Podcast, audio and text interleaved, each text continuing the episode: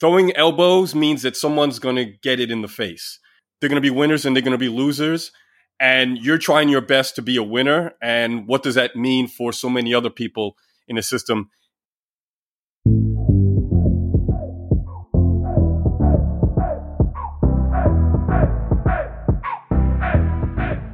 From EdPost, it's Across Colors, a new show about how parents and educators from across the country are pushing to make schools better and more equal places for children to learn and grow. I'm Tanzina Vega, your host.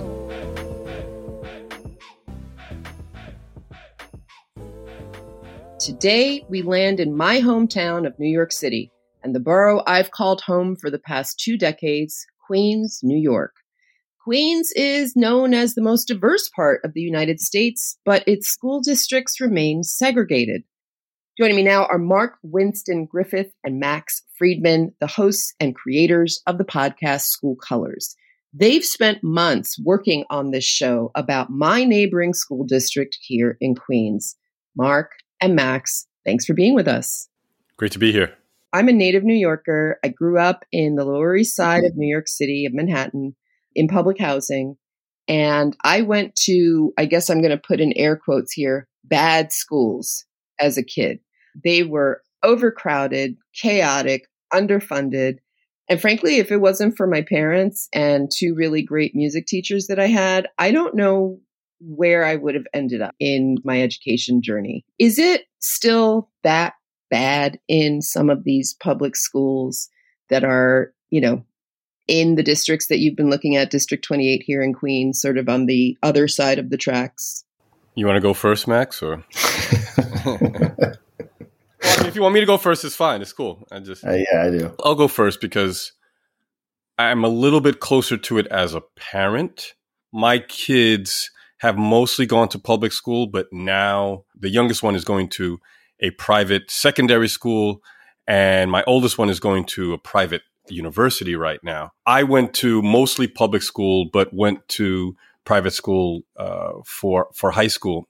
I'm glad that when you you began talking, you put bad school in air quotes because I think that it's it's really impossible to answer that question. Uh, that is, what's a, what makes for a good school and what makes for a bad school. I will say that there are a lot of schools in New York City that the that people consider to be failing, um, and they consider them to be failing because of indicators like test scores, because of where the kids end up beyond those schools as far as further furthering their education, and there's a lot of dissatisfaction among parents with the school system, and that's why you see so many parents, particularly middle class parents really sort of jockeying for position and trying to get into a handful of of schools that they consider to be quote unquote good. And many of those schools those schools i would say mostly fall into one of two categories. There could be schools where they're predominantly children and families of color but have some kind of special programming some kind of way of defining themselves that distinguishes them from other schools and tries to introduce uh, special features that uh, make them quote unquote good schools, or they are schools that are predominantly, if, if not predominantly white, at least are predominantly non black. Um, and I would say mostly non brown a- as well. And so, yes, I would say that in the school system, there is a general sense of dissatisfaction and that there is a scarcity of schools that can actually provide quality education. Max, what about you? I would just add to that that my experience from our reporting in both seasons is that that sense of dissatisfaction really escalates as you move through the system. If you just look at the rates of how many people are choosing to go to their zone school, for example, more people are going to the zoned elementary school, fewer people are going to the zoned middle school in districts where, where situations like this exist. In the second season in particular, we talk about how the stakes change with middle school, where a lot of middle schools really lack the kind of programming that parents are really looking for. Uh, in terms of extracurriculars, in terms of preparations for pre- uh, preparatory classes for high school, where the stakes are starting to feel higher, where they're you know they're more worried about their kids falling in with the wrong crowd, or so to speak, in neighborhoods where, where families feel more vulnerable. You know, you asked, is, is this still happening? For sure, that's still happening. That parents, especially at the middle school level, feel like they don't have the programs that their kids need in order to be successful in high school and beyond. I think one of the conundrums of school funding in New York City is that frequently when you look at the actual the hard numbers which is harder to do than you would think is to actually get really reliable numbers about how much these schools how much money these schools are spending per student. But even when you look at those numbers when you find those numbers what you'll see is that sometimes schools in uh, poor neighborhoods um, schools that you would assume would be underfunded, sometimes it looks like they're spending more money per student than schools in wealthier neighborhoods. But you have to really peel back those numbers because the, the numbers themselves don't really tell the whole story about what conditions those schools face, what kind of restrictions the money is subject to for principals. And a lot of the resources that we're talking about when we're talking about schools are not money. They're, for lack of a better word, human resources, including teachers and, and principals then labor issues come into play and how much power teachers have and don't have about where they get placed in terms of seniority. It gets really complicated. And and also in terms of the overcrowding, which you talked about, frequently actually because of the way that populations have shifted in New York City over the years, in many places like Bed-Stuy, where we've uh, focused our first season, the schools in Bed-Stuy are actually 50 years ago, schools in Bedford Stuyvesant, which is a historically black neighborhood in Brooklyn, were so overcrowded that, that kids had to go to school in shifts, which is just heartbreaking when you think about it. I mean, kids didn't get a full day of instruction, and then they were supposed to be somehow prepared to go to middle school when they were not getting a full day of instruction in elementary school. And now those same school buildings are half empty. That doesn't mean that because the school buildings are half empty, like the kids are getting more attention or getting a better education. In fact, a school not having that many kids doesn't necessarily mean that they have smaller class sizes, even because of the way you know um, those things can shake out. But overcrowding doesn't necessarily track to underperformance in the way that it's often talked about, um, and, and, because especially when you have certain schools that Mark was talking about, where lots of middle class parents are jockeying to get into, those schools are teeming with kids because everybody wants to go there, and yet they're still in many cases, you know, high performing, which is why people want to go there when I was growing up, I went to my zone school. I went to my elementary school was right around the block from where we lived. Again, it was a NYCHA development, so you know, all in the the sort of the typical brown brick buildings that that people associate with public housing. That was the community, you know, that density, and that was the community that I grew up in. So elementary school was right around the corner. That's where you went. Junior high was three blocks away. That's where you went. There was no special training. There was no special anything. I think junior high, there was a, uh, what do they call the SP, the special progress class, which I think is now considered gifted and talented. And when I was not initially accepted into that part, my mom was like, wait a minute, we've got to go down here and figure out what happened. Why are you in this third tier class? I was moved very quickly into the two year SP program. The overcrowding issue for me was about the lack of attention and the lack and the sort of chaotic, you know, environment that the school was operating in because we were so underfunded, because we were in such a low income community. Nobody had parents who were, I mean, I'd say nobody, but there were very few kids who had parents who were like, had the time, you know, to invest in these sorts of decisions, to go fight for their kids. I mean, my parents were busy getting their degrees to become educators and working in other schools, you know, equally underfunded. And I'm a parent. I have a two and a half year old. And now I'm like, does that even exist? Do we have zoned schools uh, anymore? Do people just go to their zone school? And I found out that I am not zoned for the quote unquote good school in my neighborhood. So I was like, well, wait a minute. What am I zoned for? Where does my kid go in a couple of years? And so I suddenly was like, well, I'm not in District 28. I'm in District 27 which is like how did that happen there's just a couple of blocks like this whole like complicated ecosystem now is a little intimidating considering I just went to the school I was supposed to go to, right? Which wasn't a great school. It wasn't eh, memorable in any way, shape, or form outside of its performing arts program. And we can talk about that um, in a minute. But outside of that, I'm like, where do I even begin with my two and a half year old? Much of your story actually tracks with mine in the sense that I too went to, I walked to my elementary and middle school, never thought about going someplace else for school I was in an SP program, and I don't, you know, I I, I think it's safe to say I'm older than you are, but I, I don't know. say, I don't know, Mark. well, we won't go. We won't go.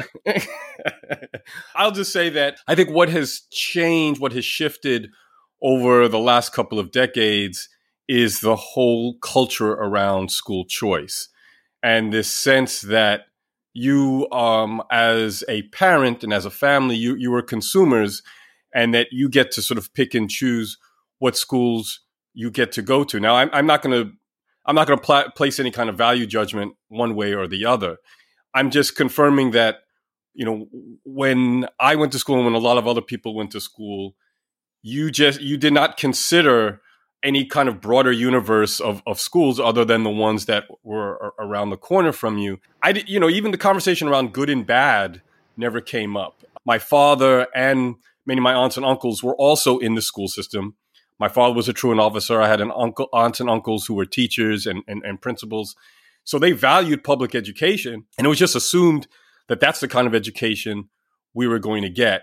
I would just say that because of the era of, of choice, it's much different. People think of their schools in terms of good and bad, whether they should try to escape them or not. What, you know, they are very much in tune to the zone that they're in, the district they're in, and what their choices are within the public school system as well as without.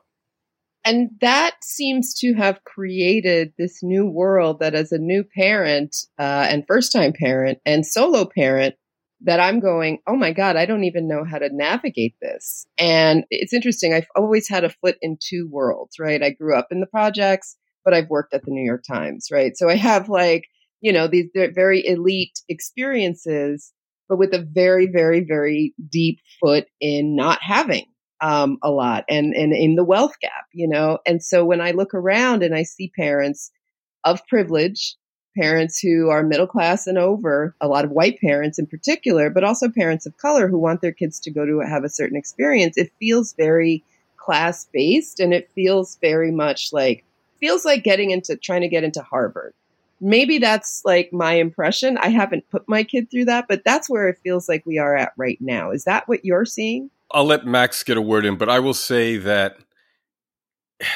more than any other time I can can think of perception is what rules the day, right? So there are reputations that start to form around schools. And again, you put good in in air quotes. It's these perceptions that in some instances have little to do with any kind of um, objective reality. Uh, that is what is ruling what what schools people are going to and what people what people consider to be good and, and, and bad schools. I've I've I've seen schools where they've only been considered good really because it's mostly white folks who are going there.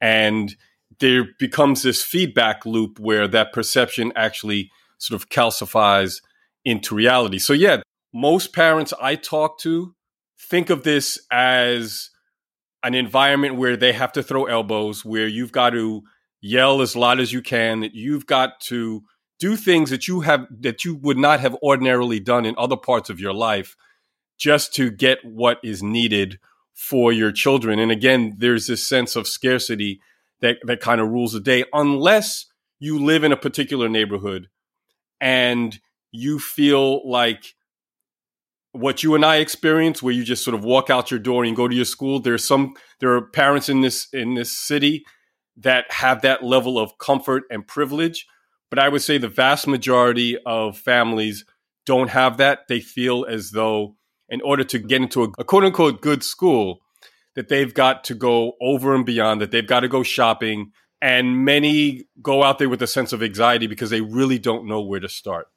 Max, how's that playing out in my neighboring school district? Because that was really uh, District 28. I mean, it feels like, based on the podcast, you know, you can sort of hear the tension from the parents in the, you know, the quote unquote wealthier part of the community, which is Forest Hills, which is for folks who have not been there.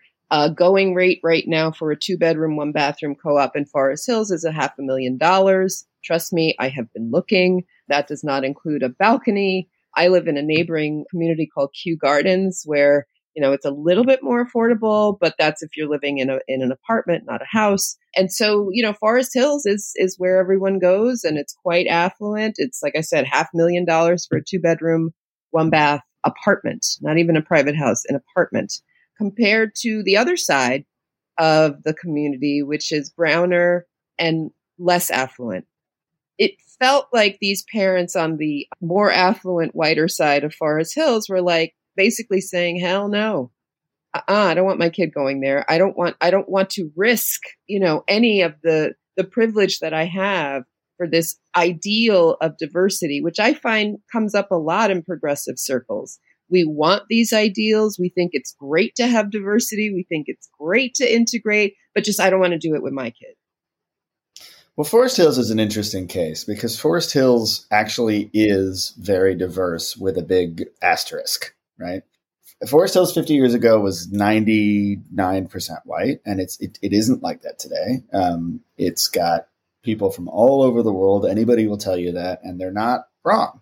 Forest Hills doesn't have a lot of black people. And so it's really important when we have this conversation about diversity that we're clear about what we are really talking about. Something that we talk about a lot in season two is that the use of the word diversity kind of became popularized as a way to avoid talking about what people were talking about when they talked about integration, which was specifically the historic exclusion of specifically Black people from institutions like schools in this country. And the other thing about Forest Hills is that, you know, Mark was saying that there are a few, you know, pockets in New York City where people are pretty happy with their schools and they can just walk out the door and go to their own school. It's all, you know, it's all copacetic. Forest Hills is one of those places, particularly at the elementary school level. And the thing is, is that people will throw elbows, not just to get into the schools, people will throw elbows to get, I, I don't even say throw elbows. I mean, we heard a lot of stories from people about like people really making sacrifices to live in Forest Hills so that they would get access uh, to those neighborhood schools. I mean, you know, a two bedroom, one bath, try putting a family, a really big family in one of these small apartments. Because the thing about Forest Hills is that it's quite dense, actually. There's a lot of high rise apartment buildings. It's not just, there are parts of it that are single family homes, very kind of Mayberry, really expensive homes in Forest Hills Gardens, but there's a lot of apartments and a lot of families are not not just you know sort of doing the American dream, working really hard to be able to afford those places, but actually like living in uncomfortable conditions to squeeze their families into small apartments in order to be able to get into those schools. Um, now that's not, you know, that's not a pleasant situation for them. Throwing elbows to get into the school of your choice is not a situation for everybody who, who has to go through that, which is as so many parents do for a lot of people that doesn't seem to lead to the conclusion that like we need to dismantle the conditions that, that force us to feel like i have to make these sacrifices to live in a tiny apartment with my family or i have to make these sac- i have to um, run around town shopping schools and, and making phone calls and sending emails to make sure i can get my kid into this place or that place. For a lot of people it's like that's just what i got to do. It's not maybe it shouldn't be that way and i should work with other people to to change those those conditions. It's just like, well, that's just how it is. I think, you know, what your point when you said people are, are living in, in these situations, I moved to my community before I even thought I was ever going to become a mom. So school district was like the last thing on my mind. I wanted, you know, accessibility. You know, Forest Hills has a train, has multiple uh, connections to Manhattan, has the commuter rail right there. It has, you know, lots of places to eat. It's got a little strip with shops and restaurants and all that. So it's a wonderful community to be in. You know, that's where I go if I want to go shopping or go out to eat or something like that. And since I've been in this community and had a child and a pandemic and God knows what else, you know, now I've had to have those conversations with myself where it's like, do I, you know, I mentioned I was looking at apartments in Forest Hills because I thought I cannot afford to spend you know, I'm spending now $1,400 a month on daycare for my kid. And I was like, I can't afford to spend that for the next 12 years. There's just no way. So wherever my son ends up, it's got to be a public school or a charter. There's just not, I mean, unless I'm, you know, there's this big money coming down the pike, I don't see how that's going to be feasible. So is it a question of me selling this current one bedroom? By the way, I have a one bedroom with my kid um, and trying to get you know, his own room, move to that half million dollar thing that's going to, you know, put me under probably for the rest of my life just so he can go to a decent school, right? It feels like this is what I'm up against. And I'm, you know, I have master's degree. I've worked at some of the best news outlets in the world. It feels like I'm up against something pretty impossible without moving. I've even considered moving to New Jersey, right? To the, the mythical Montclair, the land of the uh, you know progressive, you know do-gooder. But I have a you know million dollar home, but I want to live in this enclave, you know. And I know I, keep saying progressives because I feel there's a certain amount of hypocrisy embedded in progressive politics right now, particularly when it comes to the NIMBYism of you know we want this, but we don't want our kids to be affected by it. But even when you think about moving to Montclair, it's like I'm going to pick up and go spend a ton of taxes you know, to do that. There just doesn't seem to be any more a viable option, you know, as we mentioned, to go to the your neighborhood school without the parents having to make some major sacrifice or having to throw elbows. And frankly, throwing elbows takes a lot of time. I mean, you need to make phone calls. You need to know who to talk to. You need to know who to advocate for. You need to get out there and be sending emails. Like if you're a single parent working full time, you don't have time for that. Who has time to do that? If you're a working class or or full-time working parent it just feels like the odds are really in favor of those who have privilege knowledge um, and connections i will say there are a lot of schools that maybe don't have the best test scores that you don't really know what's going on inside the building until you go there and check it out for yourself. I mean, we talked to a parent who was zoned for PS 99, which is a school that people really want to get into. And That's she met, and she met the principal and heard the principal say some things I, you know, I don't, it's uh, hearsay. I don't want to repeat them, but she heard the principal say some things casually and she was like, I don't want my kid at that school in that environment where those are the values. She zoned for 99 and ended up sending her kid someplace else. I always like to use PS 48 as an example in South Jamaica because we spent a lot of time with the principal of that school. The, the now former principal of PS 48 in South Jamaica is a powerhouse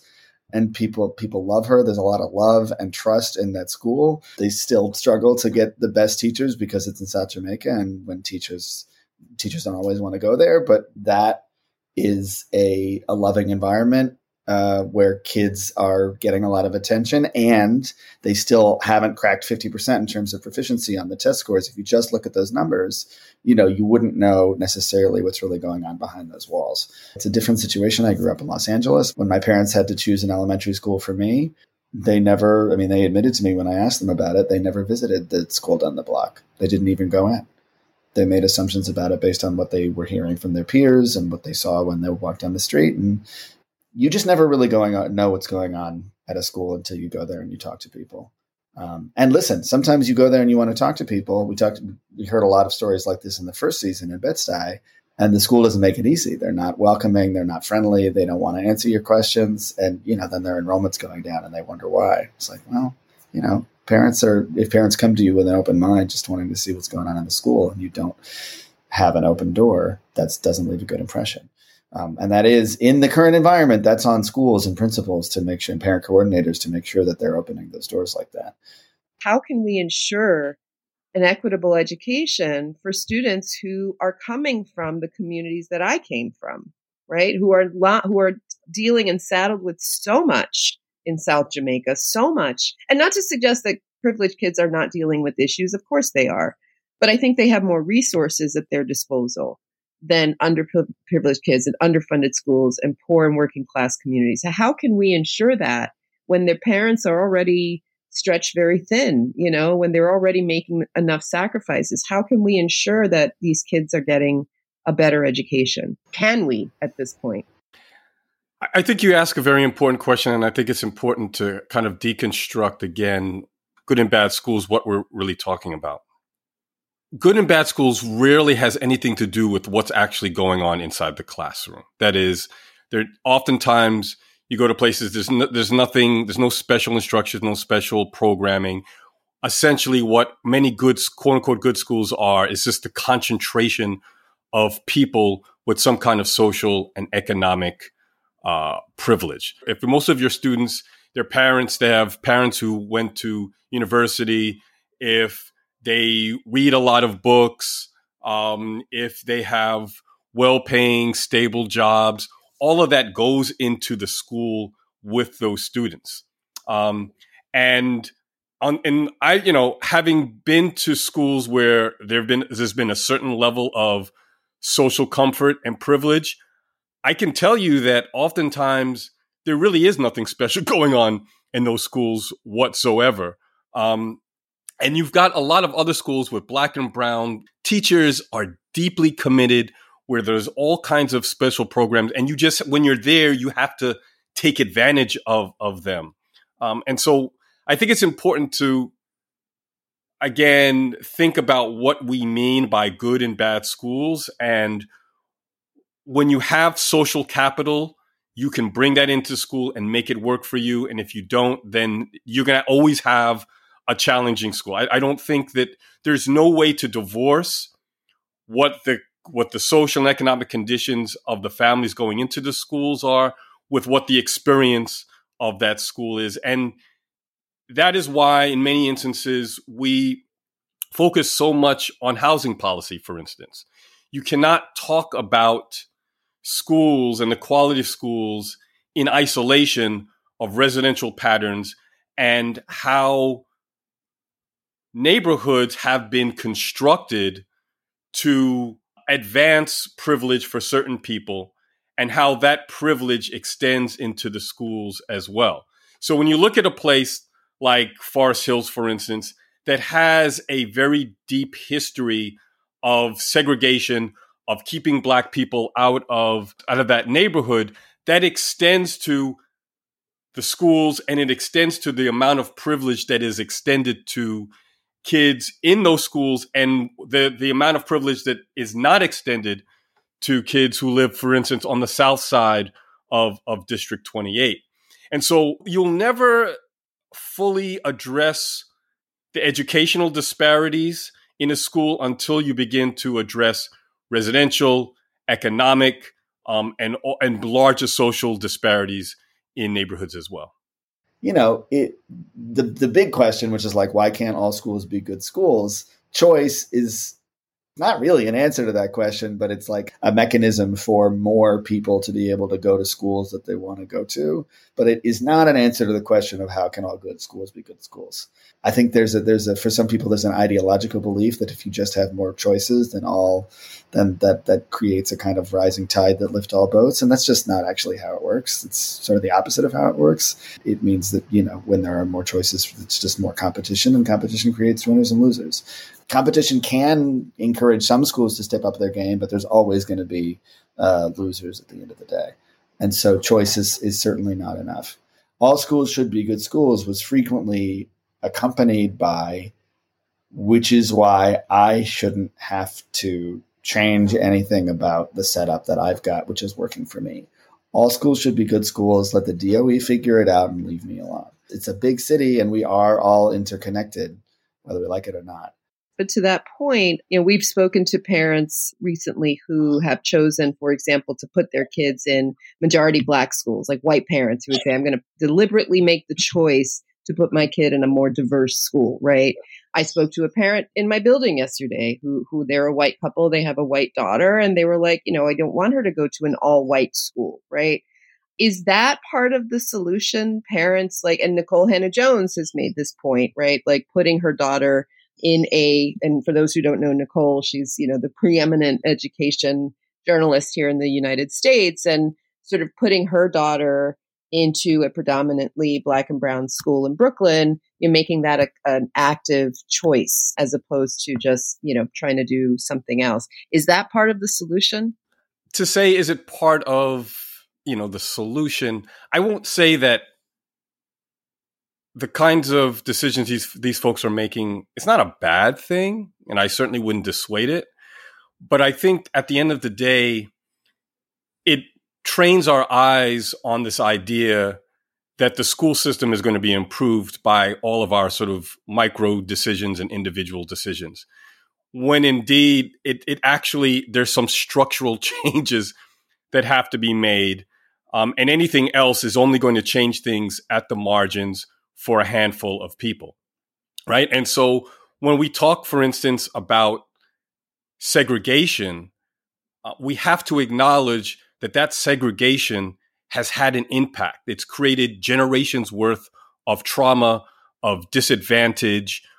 And so we really have to train our minds away from this idea that the decision the person makes down the street is going to ultimately be a part of what rescues our schools. It's going to have to go far beyond that. And I certainly would not dissuade people from making those kinds of what I feel are, in some ways, more political decisions than than than educational decisions. And yet, you will talk to parents who will say, "Yeah, that's nice, that's cool," but even saying that is an act of privilege, right? This this sense that you can make what you consider to be some kind of social sacrifice, but at the end of the day, my child is going to be okay because I've got other things that can supplement their education and make sure that they're going to come out of this experience unscathed. Most people don't feel like they have that kind of uh, convenience of privilege, margin of error that they that they can compensate for in their lives. So that, that's how I would respond to that. I will also say that what kids go to what schools is only ever going to be part of, I guess, what we're calling the answer, the solution right? People accuse integration advocates of, of being like really sort of maniacally focused on, on, on, race and like what kids go to what schools. And if you just put kids next to each other, that's going to solve all the problems. And I, we've actually never spoken to any integration advocates who actually believe that. What kids go to what schools, whether it's one family making that choice or other kinds of policies that will change how where kids go to school is, is never going to by itself create for a for a holistically good educational experience for kids. Ad- admissions policy, where kids go to school, has to be part of a broader set of policies that make the school system more more effective um, for for all for all children. That includes who that includes who the staff is. That includes what's being taught in classrooms, um, and I think, you know, people who take this issue seriously know that and will say that to anybody who will listen. I have a two and a half year old. What's my, what do I do now? I'm looking at 3K and praying hard. I'm like, that's free, right? And then after that, we have to make a decision. And I'm like, I guess I got to walk myself down to PS 51 and take a look and talk to the, go, go see where it is because that's our local zone school for now, provided we don't move to Montclair or Forest Hills. Um, I don't know how that's going to happen, but we'll figure that out. Um, but that's, I guess that's the next step. I mean, for parents in my situation, start early. Is that the answer? Yeah. I mean, that's definitely start early. And, and I would say, and I look, I don't, I don't know your situation. I think that you're going to be okay because no, seriously, because you're already thinking of these, these questions very seriously. You're already thinking in strategic terms about your child's education. And I think that as long as you are an informed parent, that you do have some level of social capital that I believe you have, um, you're going to be able to leverage whatever you have and bring all these informed decisions into your child's life that ultimately are going to have a very important impact. And I think I think at the end of the day, you're going to be fine. I do think my kid is going to be okay. But I do often think like, is this fair? You know, and that's kind of that, that lingering feeling of like, it's just, you know, I know what those kids are dealing with in underperforming schools and underfunded schools and overcrowded and chaotic environments. You know, I know what those teachers are going through. My parents were among them, you know, teaching in a lot of those schools. So it does tug at me, you know, even though, because I do feel like, okay, I know I'll probably be able to figure something out, but there are so many people that won't um, have that, and and I do think about them quite a bit. So, yeah, if if you listen to our season, our first season, you'll hear both Max and I sort of wrestle with these very questions, and it's impossible to have any kind of you know to be a, a middle class parent in this system and not feel slime all over you, you know? Um, because it's it's very easy to see how unjust the system is, and throwing elbows means that someone's going to get it in the face. And you know, like Max said before, they're gonna they're gonna be winners and they're gonna be losers. And you're trying your best to be a winner. And what does that mean for so many other people in a system, it, it's hard to come out of that feeling good about yourself, to be quite honest. And I do understand why people leave the city because they're like, I don't miss me with this mess. Like, not not not just because they they you know you want a better education, but because you don't want to have to deal with this. You don't want to have to deal with the slime. I get that. You know, I don't have kids. Yeah, yeah. We'll see. You know, when I'm in your position, we'll see what I end up doing. I really, I don't know. I would recommend Max. I would recommend not doing it right as a pandemic is starting. Those would be my not do not recommend the kid thing. Sure, the the kid pandemic that that intersection do not recommend. It doesn't sound like fun. Um, but if, if, if, it happens, if it does happen, if we hit another global pandemic, you can reach out. I can tell you how to how to navigate that one.